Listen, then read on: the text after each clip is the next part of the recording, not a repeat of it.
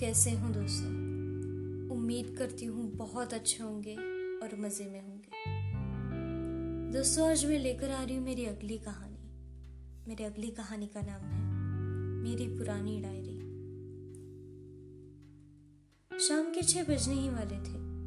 जय सामने वाली घर के गेट पे नजरें टिकाए बैठा था। सूरज अभी पूरी तरह ढला नहीं था, लेकिन सूरज की रोशनी जय के आंखों के सामने तारे जरूर दिखा रही थी। फिर भी जय खिड़की के सामने से हटा नहीं था और ना ही उसकी नजरें हटी थी। और क्यों ना हो, सामने वाले घर में उसकी सबसे प्यारी मुस्कान रहती थी। कुछ देर में सामने वाले घर का गेट खुला। पल भर में ही जय के चेहरे पे मुस्कान छाई थी। वो दौड़कर नीचे गया और अपने घर के आंगन में दो मिनट ठहर कर सामने वाले गेट के पास खड़ी मुस्कान को देखता रह गया। मुस्कान समझ गई थी। वो बिना कुछ कहे कॉलोनी के सबसे पुराने और खाली घर की तरफ जाने लगी। जय के चेहरे पे सुकून था। जय भी उसके पीछे पीछे उसी घर की तरफ जाने लगा।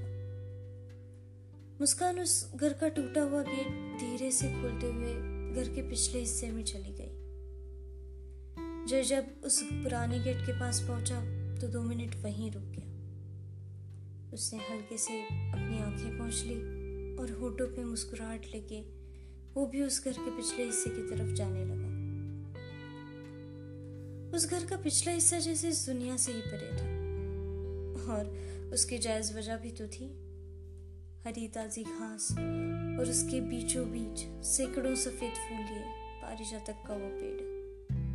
जय और मुस्कान के हर एक किस्से का हम सफर जो था। जय ने जब देखा तब मुस्कान घास पे पड़े कुछ फूल अपने हाथों में इकट्ठे कर रही थी। आज भी ये फूल लेके जा रही हो? जय ने मुस्कान से पूछा। मुस्कान ने जय की तरफ देखा और कहा, बस यही है जो लेके जा सकती हूँ। जय ने बड़ी सी मुस्कुराहट के साथ कहा, और भी कुछ है जो तुम लेके जा सकती हो। ये सुनकर मुस्कान की आंखों में जैसे चमक आ गई। मुस्कान ने बेसब्री से पूछा, क्या? जय ने अपने साथ लाई हुई किताब मुस्कान के हाथों में थमा दी और कहा, ये किताब इस किताब में बचपन से लेकर आज तक मैंने तुम्हारे लिए जो भी लिखा है वो सब इस किताब में है। अब मुस्कान की आंखें नम हो गई थी। कभी कभी मैं तुम्हें क्या कहूँ जय, मुझे समझ ही नहीं आता। मुस्कान ने अपने आंसू रोकते हुए कहा, जहाँ एहसास है वहाँ शब्दों की जरूरत नहीं होती है मुस्कान। जय ने कुछ मुस्कुराते हुए जवाब दिया।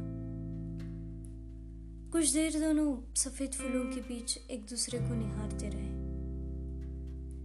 कुछ देर बाद मुस्कान ने कहा, एक बात पूछूं जय?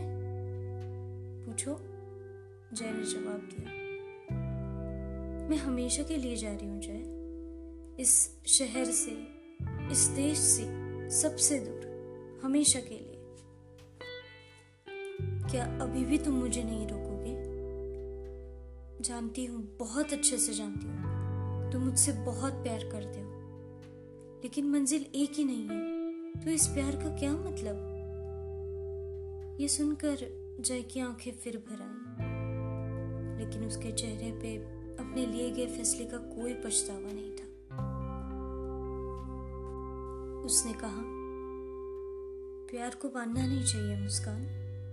पंछी पिंजरे में कितना भी खूबसूरत लगे, उसकी असली पहचान तो खुले आसमान में ही होती है ना। और मेरा प्यार इतना कमजोर नहीं जो तुम्हें मेरी छोटी सी दुनिया में बांध कर रखे।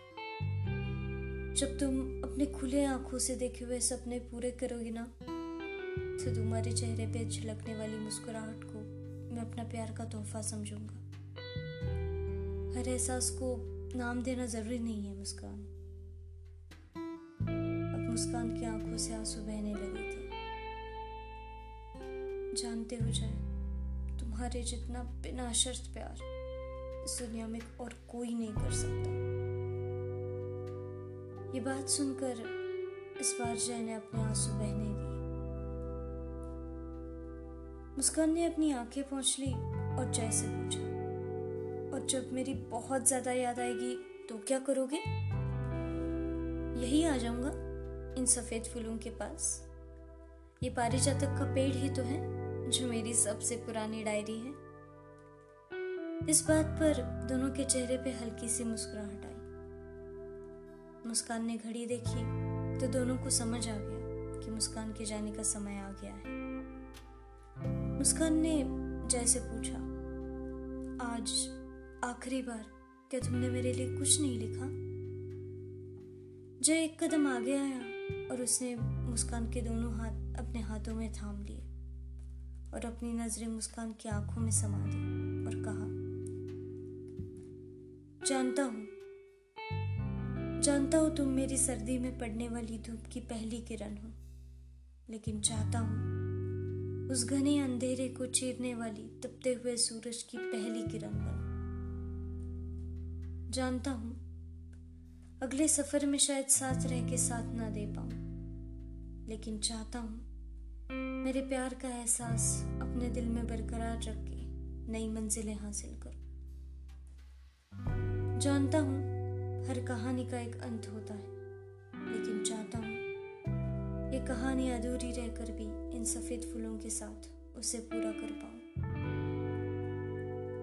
कुछ देर दोनों वैसे ही खड़े रहे।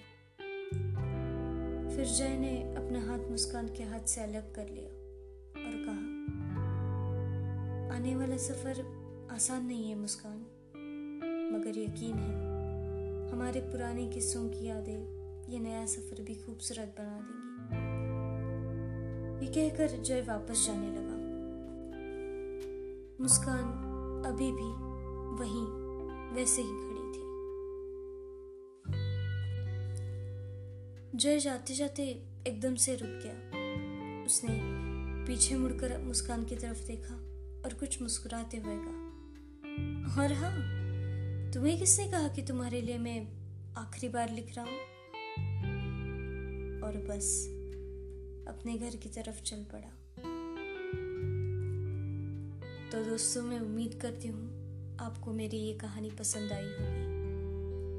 मिलते हैं मेरी अगली कहानी में।